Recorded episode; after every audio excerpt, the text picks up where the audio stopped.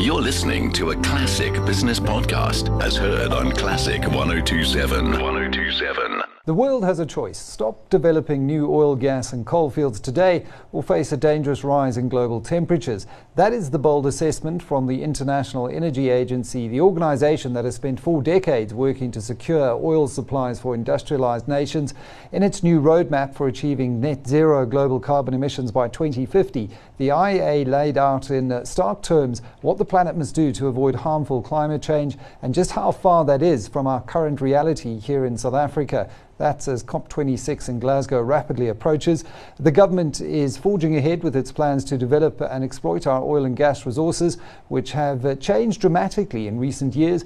In 2019, Total announced a gigantic gas find, the Brulpadda offshore exploration block, and in 2020, uh, another find in the adjacent Luiperd block increased the potential gas output off Mossel Bay, which is now considered one of the most exciting areas for gas exploration in the world.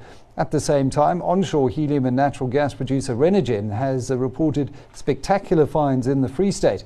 But the slow pace of planning and development of the necessary uh, gas infrastructure in South Africa is likely to inhibit the establishment of the sector and certainly the uptake of gas for industrial and power generation by potential customers. We've seen a draft gas utilisation master plan, the GUMP, released by government as far back as May of 2016 for public comment. However, the final version of the GUMP never really made it into the public domain. The Gas Act Amendment Bill is also heading back to Parliament and raises uh, some concerns around ministerial powers. We've got planning for imported liquefied natural gas, LNG, compressed natural gas, which is CNG, and liquefied petroleum gas, LPG, and shale gas remaining uncoordinated and haphazard as a result. Now, the Upstream Petroleum Resources Development Bill was approved recently uh, by Cabinet, and it's not yet clear when it's going to be tabled in Parliament, but we expect it to happen soon. If we are to successfully exploit our natural gas potential in South Africa, being mindful of not only the E in ESG but also the S, so how do we create the conducive environment for business to invest in the sector profitably and thereby creating social good of employment and development as a byproduct, and also the G in a manner that avoids undue rent seeking and opportunities for corruption? How do we do this? Well, to discuss this, let's welcome our panel Deputy Director General responsible for policy, global relations, and investment promotion in the Department Department of Mineral Resources, and Ntokozo Ngcwabe, uh, Stefano Marani, the CEO of Renergen, Nick Mitchell, Chairman of the Onshore Petroleum Association uh, of South Africa, and Peter Attard Montalto, Head of Capital Markets Research at Intellidex. Welcome to you all. DDG, kick us off. In a world transitioning to net zero carbon emissions, I think the big question and the crisp question is should South Africa push on to become an oil and gas leader, as proclaimed recently by the minister? The answer to that question is definitely yes. South Africa should push on with uh, the development of its resources. Um, I do, however, wish to say upfront We've made it very clear, Minister has over and over on different platforms made it very clear that um, South Africa is committed to a just transition. There's no argument about that. There's no question about that. We are committed to a just transition. But just transition does not mean moving from one extreme to the other immediately. It means there's a process. It's going to be a process. It's going to take time. It's going to take a, a policy shift. It's going to take us investing in, in, in cleaner technologies. But the question is, what is our reality today as South Africans? And our reality is that we have these resources. What do we do with these resources? We can't wish them away we have to exploit these resources, but in a responsible manner. As a result of that, we have a unit in the department that's currently developing a framework for just energy transition. And it's looking at a whole value chain of, of, of petroleum resources um, for the country, which is a framework that will clearly outline what's going to be um, our, our, our, our, journey towards um, a, a, a, low carbon economy. I think I must also mention at this point that talking about net zero by 2050 is somewhat not realistic for developing countries, but uh, South Africa in particular. And we want to take a realistic approach to say for our mm. country, this is where we are today. We, there is no way South Africa can compare itself with um, Europe, for example, in terms of development. They are like 50 years ahead of us in terms of development. They are at a stage where their economies are more mature and they've been exploiting these resources way longer than us. But we emphasize the fact that we are committed to a just transition, and mm. our transition deal will come out, and it will come out mm. very clear as a country. Mm. Thanks for that opening comment. Just, just as a follow up question, I had Barbara Creecy, the Minister of Environmental Affairs, on my show a couple of months ago, talking about how committed government is to net carbon zero by 2050. She didn't mention that this is unrealistic for a developing country. Uh, can you just expand on what would be realistic then in terms of the Department of Mineral Resources and Energy's thinking here in terms of timeframes to net carbon zero? What is more realistic then? Well, what's realistic for us is accepting that we need to start looking at firstly our legislative framework. We need to start looking at um, new technologies for the exploitation of these resources we need to look at um, a whole lot of initiatives like energy efficiency.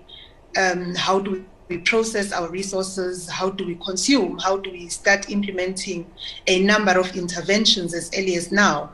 And remember, this is a, a, a, a combined effort, or it's whether we call it net zero by whatever date, or we call it a transition which is our preference, by the way, a transition, a just transition from high carbon economy to a low carbon economy. It's going to it, it, it, it's, it's going to be a combination of a whole host of issues. It's not just on energy issues. It's, it's power generation. It's, it's petroleum resources exploitation. It's other industries that are contributing.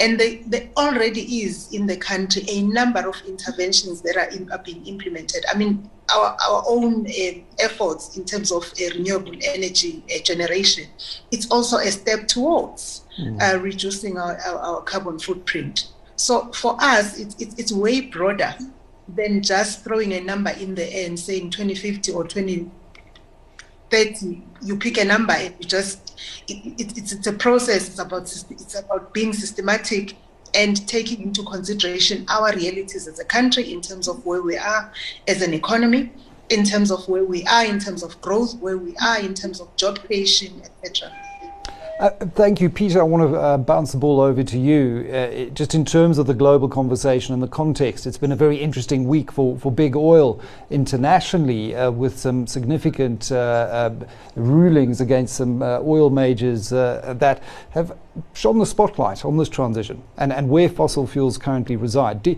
if you look at South Africa's potential in oil and gas, if you look at Brulpadda, I've seen some numbers that said potentially over 20 years this could equate to as much as a trillion rand for the South African economy. Being mindful of our context and our commitment, that is uh, certainly uh, a, a, development that South Africa uh, would welcome at this stage. How do we square this tension between our commitment to net carbon zero, the just transition, and, and being mindful of our developing country status? How do you read it? Well, I think the key challenge here is the, the force of movement in the global uh, dynamic on these sorts of issues is, is not South Africa's choice ultimately. You know, South Africa wants access uh, to just uh, transition uh, financing that's going to require very firm commitments around net zero. Uh, that's what the IFIs and foreign governments looking to fund the just transition uh, will be looking for. The EU is imposing a, a carbon border uh, in the coming years uh, as well, which uh, will impose costs on South Africa, maybe the order of about 350 million euros a year on, on trade from South Africa into the EU. Um, so this is the reality. You know, foreign investors and local investors increasingly uh, are demanding uh, a move to net zero from banks, uh, from companies. Uh, we're obviously seeing uh, the traditional shareholder activism from people like Just Share becoming much more mainstream now. Um, that that's going to continue going forward. So I think the, the problem here is, is lodging the gas debate, lodging the need for gas uh, into that into that context. Uh, you know, one one can't diverge ultimately. I think from what people are willing to fund uh, and the uh, the implications of, of making the choices. Yeah, I think some banks have said by uh, Nedbank certainly has come out and said it won't be funding new uh, oil and gas by 2045. But that we're talking about a transition. It still gives the country a window period of a couple of decades to uh, exploit what we do have. Stefano, I mean, obviously, as someone who works in in the onshore uh, gas industry, it's an industry that you're, you're going to support clearly. How do you square the inherent tensions at play here? Look, we yeah, I, I, come back to the fact that full caveats aside, and as spectacular as the finds are that uh, that we're making, we're not going to be utility scale that is going to that is going to come to uh, to the grid's rescue. We're we're we're displacing diesel. The the pragmatic approach that we take in terms of the transition towards net carbon zero, I think in and of itself is also something that needs to be very carefully considered it's fine to talk about the hydrogen economy. It's fine to talk about all of yeah, lithium EV. It's fine to talk about all of these technologies. But at the end of the day, if as a society and as a species we aren't looking at the total cradle to grave CO2 emissions produced by various energies, then we're just you know putting a band-aid on on on a severed leg. It's not going to do anything the fact is is that until the world actually wakes up and starts analyzing the full cradle to grave analysis of the CO2 production of various technologies, we're not going to get anywhere. So I'll give you a simple example. It's fine to go out and buy an EV, an electric vehicle car, to drive from point A to point B. It's an amazing step in the right direction. And yes, there's the argument that the more people that buy these cars, costs come down. The lithium is still mined. That requires a dirty process and then if you're going to recharge that EV with coal-fired power stations, the kind of which we're still running over here, the net pollution created by recharging that car in the life cycle of the car is actually higher than a petrol car. So we need to take a, a, a, holistic portfolio approach. If you're looking at hydrogen, let's take a look at hydrogen. Everyone is starting this as the, the, the clean next thing. 100 units of energy goes into what we call green hydrogen. So that 100 units of energy comes from the sun into a solar panel, and you get, the end of the day, in terms of kinetic energy, about 22 units of that original 100 units. Now, the argument could be made if you're going to produce 100 units of energy and only recover 22 in the form of kinetic energy from the hydrogen when you've eventually used it and sent it through the, the, the value chain, would it not be better just simply putting that 100 units directly into the grid and offsetting coal? So we need to have these kinds of discussions about how it is that we're going to get to a true net zero as opposed to just touting new mm. forms of technology. Gas is not net zero. Uh, but we see a place for gas as a transition fuel. There's, there's absolutely no question in my mind because in that analysis of 100 units that eventually ends up as 22 in a vehicle in hydrogen. LNG, if you had to do the same, you end up with about 60 to 65 units being consumed. So already you're three times better off in terms of uh, in terms of how much energy you've managed to produce relative to what you took in. Right, Nick. We I just want to stop you there to bring Nick in. Nick, um, when it comes to onshore, uh, the the minister made mention of uh, shale in the Karoo. And according to the late Professor Bob Scholes, uh, um, scientists have really found no support for significant shale gas potential in the Karoo, and the, the majors, as we know, have left the room. What's your position on that? I think the what the government has announced is um, is quite interesting, and obviously we need to get into the detail um, and unpack it. As as industry, um, we're very supportive of what onshore potential has to offer the uh, the South African economy. Um, and to that extent, I mean, if we if we had to break it down from a activity perspective, we've got approximately um, 18 rights holders um, in terms of various companies that are that have applied for rights within the country. Um, that breaks down into approximately nine technical cooperation permits. 44 exploration rights and one production right, that's a that's a whole host of local activity with the ability to to make some, um, changes uh, to our local economy from an investment perspective.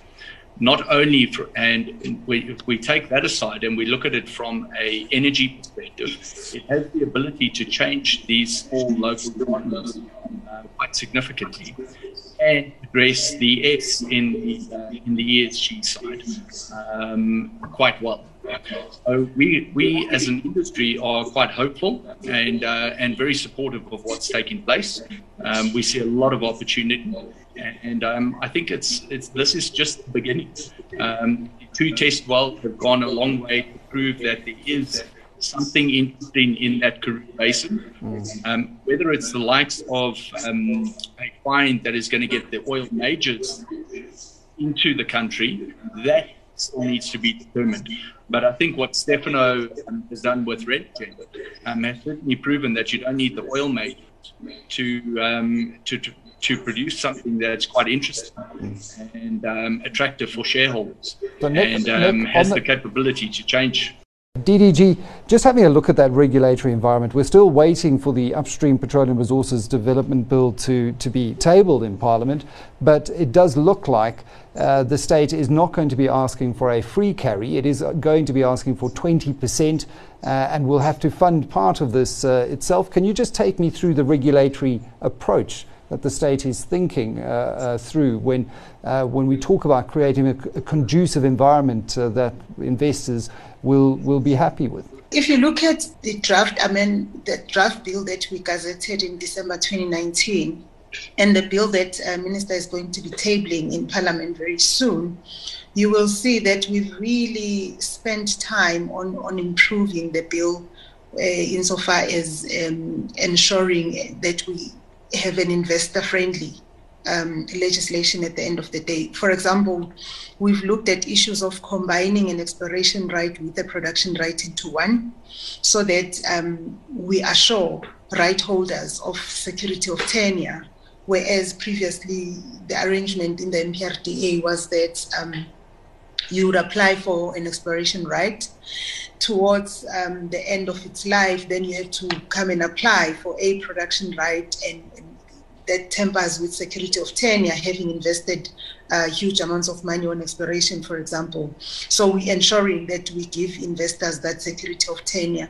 But we've also looked at um, the, the, the lifespan of the rights, and we've also looked at, for example, the retention permit, because a retention permit would allow a right holder to press pause on their exploration or production program based on uh, prevailing market or economic conditions at the time. So we, we looked at all those um, uh, uh, uh areas in the bill to ensure that we really meet investors uh, halfway in terms of um, what we put on the table as the regulatory framework or the regulatory landscape. So we've really given it a lot of thought and, mm. and put in a lot of work into it. Now, you asked also a question about um, state carry uh, following the, the, the, comments that we received um, uh, in March last year, because we gazetted in December and the comments period closed in March 2020, we really delved deeper into the comments that we had received from industry and, and, and some of the comments really were around whether the state carry will be 20% or 10% or a range between 10 and 20. We're not married to any number and we said that uh, uh from the word go. But what we are married to is transformation and ensuring that the benefits accrues somehow to South African, since these are their resources. And um, on, on, on the question of uh, free carry versus carried interest, we've moved towards carried interest based on our engagements um, with, with, with industry, because carried interest essentially means that um, that investment would be recoverable mm. during uh, the production phase. And in terms of a timeline, when, when can we expect to see the bill tabled in Parliament? Do you have a, an indication as to when the Minister is going to be tabling this? Well, we are going to be gazetting um, the notice of intention to, to table. Maybe let me backtrack a bit. Following the approval by Cabinet, which allows minister basically to table the bill in parliament. There are processes for legal processes for us to follow in terms of the joint rules of parliament of the National Assembly. So we are in that process currently where we are going to gazette most likely next week, the notice of intention to table. And there are letters that Minister must write to the Speaker of Parliament to say, I hereby um, wish to inform you that I'm going to be tabling the bill, blah, blah, blah, blah, blah. And that process is, is underway. Uh, the bill is going to be tabled in the next few weeks, essentially. And uh, Nick, coming to you um, from an industry perspective, uh, having listened to what the DDG has just said about creating an investor friendly environment, does that tick the boxes for you? Certainly it does. Um, I think the, you know, if we had to look at how we've arrived at this position, the government has um, engaged thoroughly with industry.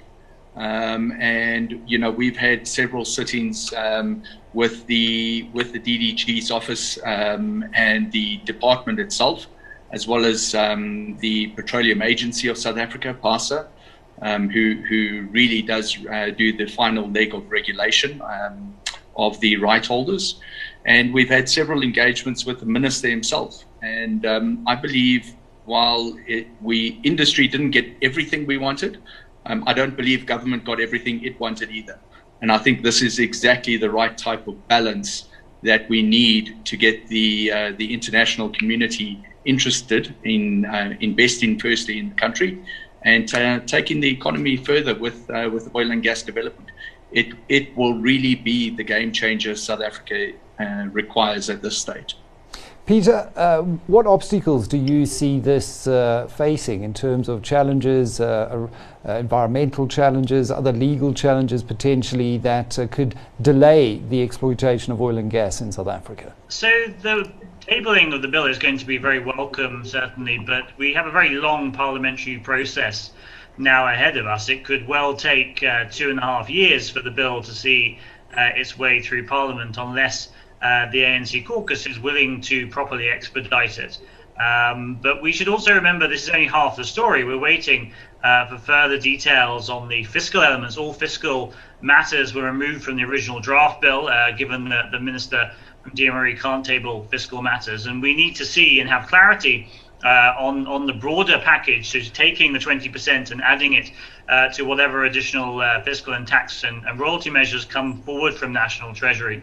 Uh, Treasury said in the budget in February that it will release a discussion paper uh, during this year on, on that matter, but that could well take some time.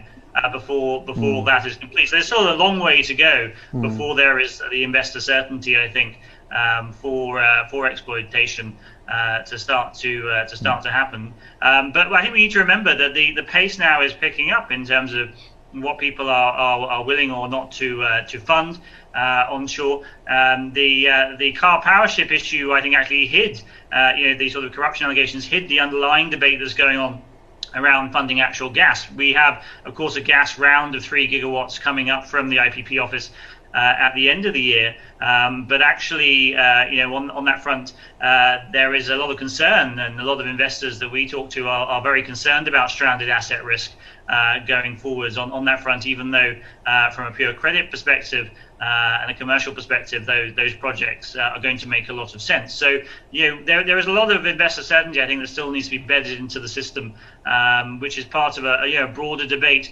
uh, on, on, the carbon envelopes, the carbon and climate act that is forthcoming as well. We need a lot of uh, pieces to fall into place to give investors more certainty on the timelines um, and the mm. uh, the period with which uh, you know, returns can be made on uh, on gas.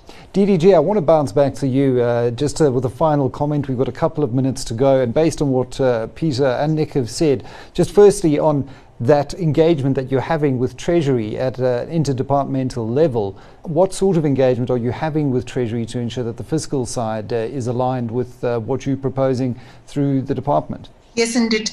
You, you on point, Peter we've, we've removed completely anything that made reference to uh, fiscal terms in the bill, and that emanated from our engagements with National Treasury for, for, for the comments period last year and the beginning of this year.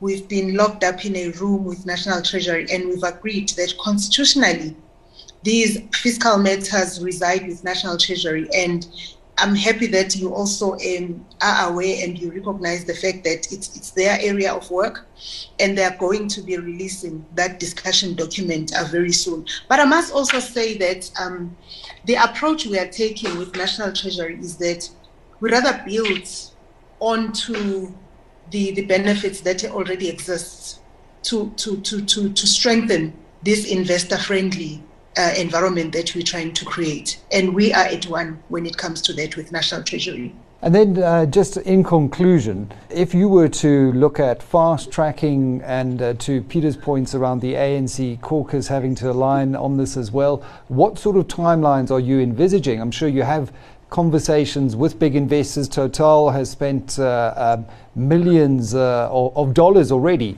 bringing the deep sea Stavanger to our shores to explore. I'm sure you have uh, conversations with them and they're, they're asking for some kind of certainty. What sort of timelines are you envisaging?